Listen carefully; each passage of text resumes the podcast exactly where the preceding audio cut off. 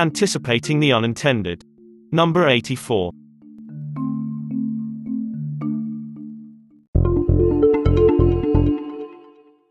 India Policy Watch. The Indian state, too big or too small? Insights on burning policy issues in India. In edition 23, we tried to answer this question how to think about the Indian state. Closely related is another question is the Indian state too big or too small? And as it holds true for many other phenomena in India, the answer is both. I'm sure most readers of this newsletter feel that the Indian state is bloated, overbearing, and huge. Is that really the case? Let's look at four important parameters. 1. Size measured by government expenditure. Relatively small. A government has three instruments at its disposal in any policy issue area produce, finance, and regulate. All three instruments require government expenditure. So, one way to judge government size is to measure public expenditure as a proportion of overall economic activity. The higher this parameter, the bigger the government. In 2018, India's overall public expenditure as a proportion of its GDP stood at 27%. The US was at approximately 38%, Russia was at approximately 36% GDP, Sweden was at approximately 49%, and Pakistan was at approximately 21%. Clearly, the Indian state is no outlier on this measure. Have a look at how some selected countries at disparate levels of economic strength stack up.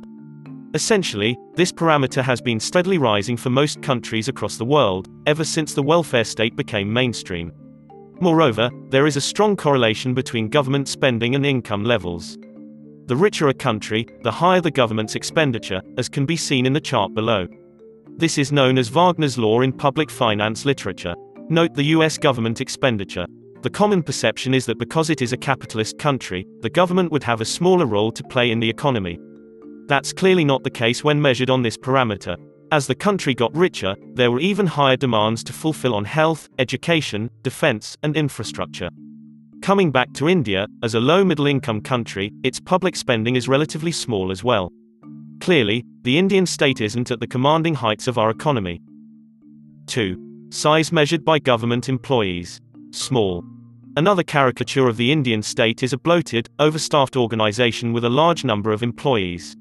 But the Indian state is relatively small on this parameter too. Here are some stats making this point from Devesh Kapur's must read paper linked on screen Why does the Indian state both fail and succeed? In the early 1990s, the global average of government employment as a percent of population was 4.7%. In countries of Asia, it was 2.6%. In India, it was 2%. Core elements of the Indian state, police, judges, and tax bureaucracy are among the smallest of the G20 countries. Indeed, while the absolute size of government employment peaked in the mid-1990s, in relative terms the decline in size of central and local governments began much earlier. A comparison between the size of the civilian workforce of the federal government in India, with that of the United States is instructive. Remember, India has a large number of public enterprises and public sector banks that are under the central government. Even so, the size of the Indian federal government is half the size of its US counterpart when normalized by population. Specifically, the U.S. federal government had 8.07 civilian employees per 1,000 U.S. population in 2014, down from 10.4 in 1995, while India's central government had 4.51 civilian employees per 1,000 population, down from 8.47 in 1995. Even on this parameter, the Indian state is a relatively small one. 3. Size measured by competence. Too small. Nothing counterintuitive here. The Indian state lacks competence in fixing the most basic market failures, from law and order to public health and education.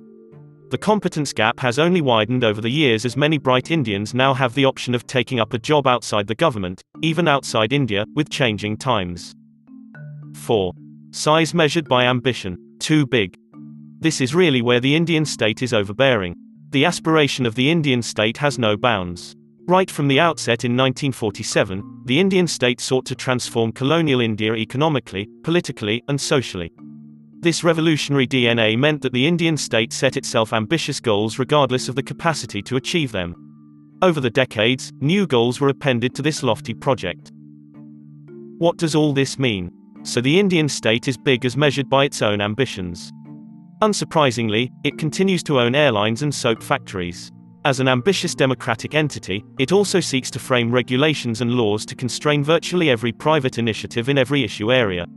The paradox is that on all other parameters the state is quite small, neither having the capacity to enforce rules nor the ability to anticipate the consequences of policies beforehand. Devesh Kapur writes that this precocious nature of the Indian state has also skewed what Indians expect from their governments in three ways. 1. Precocious democracy tends to militate against the provision of public goods in favor of redistribution. Countries that experienced economic development prior to the transition to democracy also tend to adopt democratic institutions that constrain the confiscatory power of the ruling elite. However, when countries pursue democracy prior to economic development, the democratic institutions adopted enhance the redistributive powers of the state. Second, a precocious democracy with electoral mobilization along social cleavages favors creation of narrow club goods. A central puzzle concerning the poor provision of basic public services in India is seemingly weak demand in an otherwise flourishing electoral democracy. Third, an imperfect democracy with non-credible politicians will tend to emphasize the provision of goods that are visible and can be provided quickly, like infrastructure, over long-term investments, like human capital or environmental quality. Resolving this high ambition versus low capacity paradox is central to improving governance in India. It must choose to do fewer, more important things, and do them well.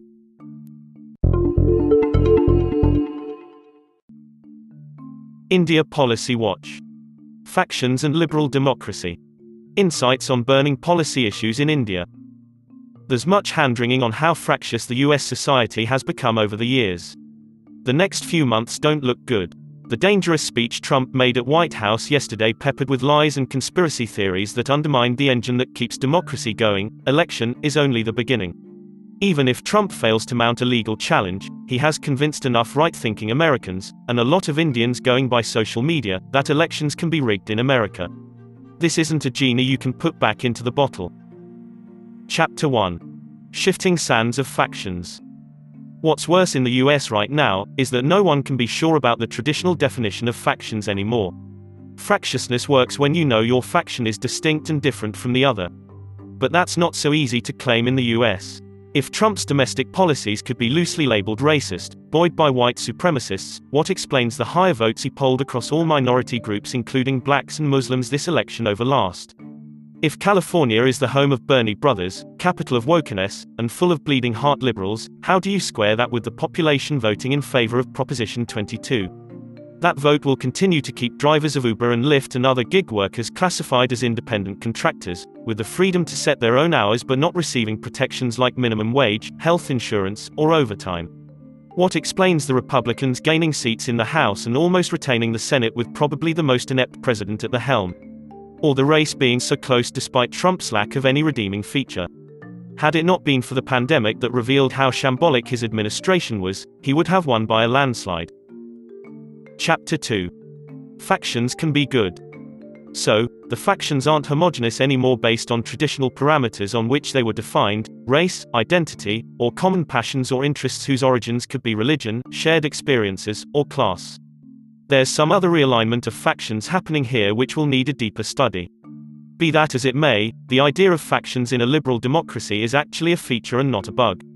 The notion of competing groups of passions or interests that counteract each other, instead of coalescing into a majority that dominates the regime, is good for democracy. This is why there's a view that coalition governments have better track records of reforms and governance in India or that the consolidation of Hindu vote with the BJP that obliterated the caste, region, or language factionalism so dominant in the past three decades, might actually be bad for India. In that sense, this dead heat of a presidential race might put the US in a better place as a democracy than the almost absence of factions that India's polity is turning out to be in recent times. So long as there are institutions that can make the factions come together and get them to work, the US doesn't have lots to worry. Chapter 3 Madison on factions. Aristotle in Politics had a suggestion for how to manage the extremes of oligarchy and democracy in a society. He advocates a mixed regime that combines the elements of both. He writes, Where the middling element is great, factional conflict and splits over the nature of regimes occur least of all. So the question is, what's the best way to have factions in a society and yet not be consumed by its internecine wars of passions and interests? How do we manage the factions, because it is clear we can't stop it? This question brings me to the Federalist Papers number 10, written by James Madison. Madison writes By a faction, I understand a number of citizens, whether amounting to a majority or a minority of the whole, who are united and actuated by some common impulse of passion, or of interest, adverse to the rights of other citizens or to the permanent and aggregate interests of the community. There are two methods of curing the mischiefs of faction, the one by removing its causes, the other by controlling its effects.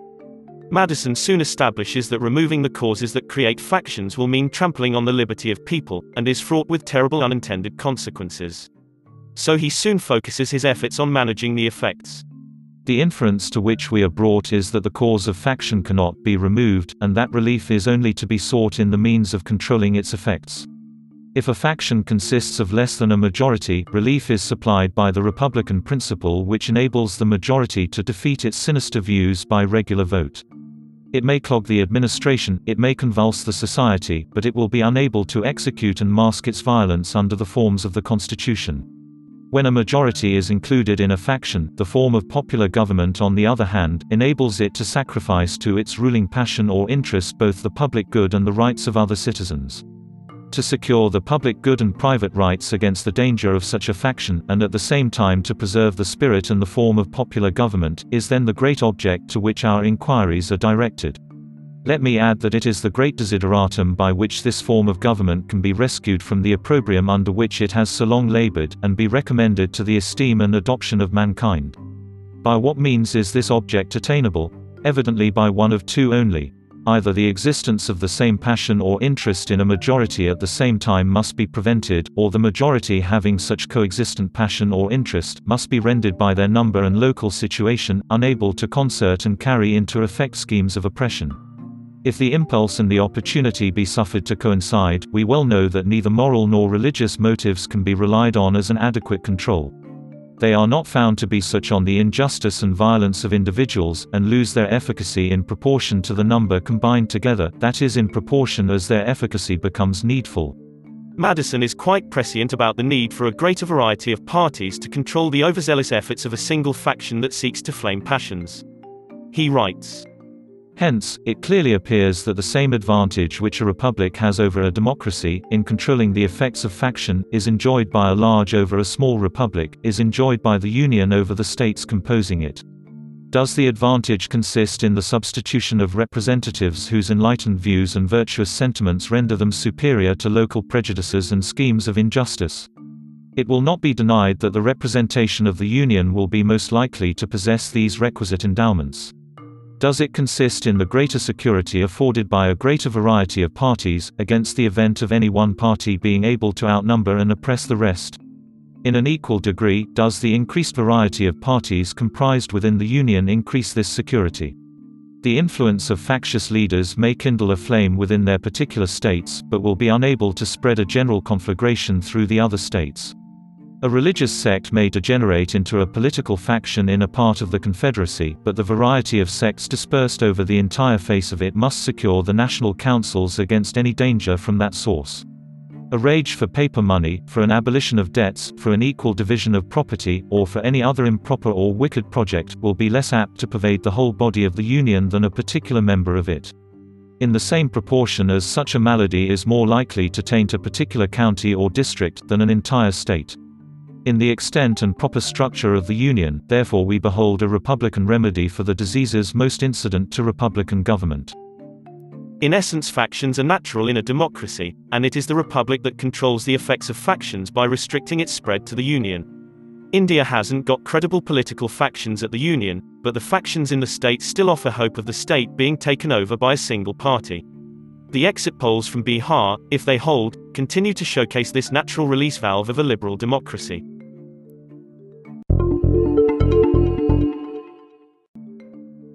A framework a week. Seven stages of the policy pipeline. Tools for thinking public policy. This week's framework comes from Vijay Kelkar and Ajay Shah's, in service of the Republic, linked on screen.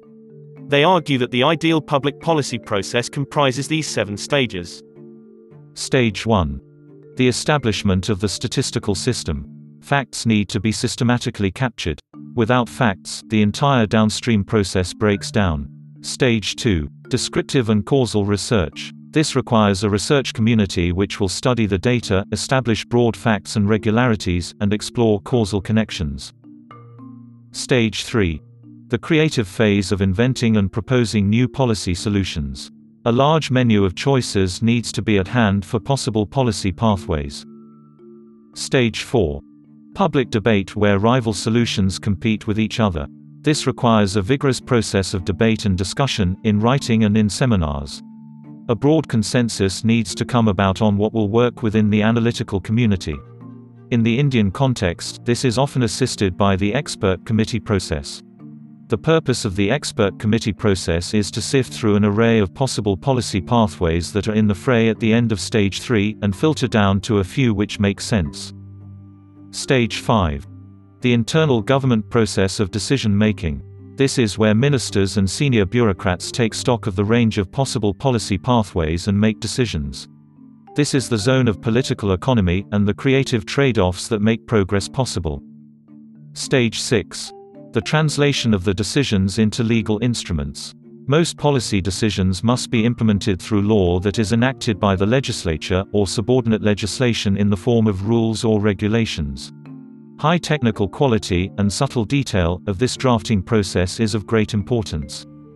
Stage 7. The construction of state capacity, in the form of administrative structures that enforce the law. The most fascinating takeaway from this framework is that for better policy outcomes, capacity needs to be developed in all seven stages. For instance, a field is in poor shape on stages 1, 2, and 3 if we are not able to envision 10 wise persons who can usefully be members of an important expert committee at stage 4.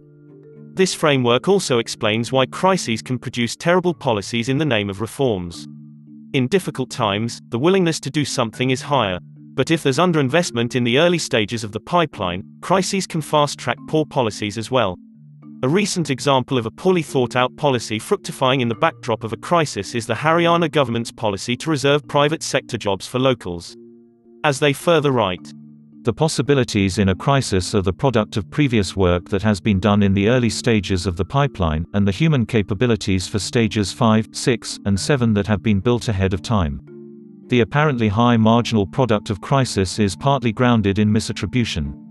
A lot of the credit has to go to the investments by the policy community of previous years. When we see the correlation between crisis and reforms, we are exaggerating the role of the runner who carries the baton across the finish line. This framework is a useful tool for thinking about affecting policy change in the Indian context. Homework Reading and listening recommendations on public policy matters. Links available on screen. 1. Video. From Yale Open Courses, Professor Smith on Aristotle's idea of polity to keep factions in check, and how it presages Madison's Paper 10. 2. Paper. A useful guide to reading social science papers. Money quote. Very few articles in a field are so important that every word needs to be read carefully. It's okay to skim and move on. 3. Article. Mark Levinson's latest on containers and mega ships.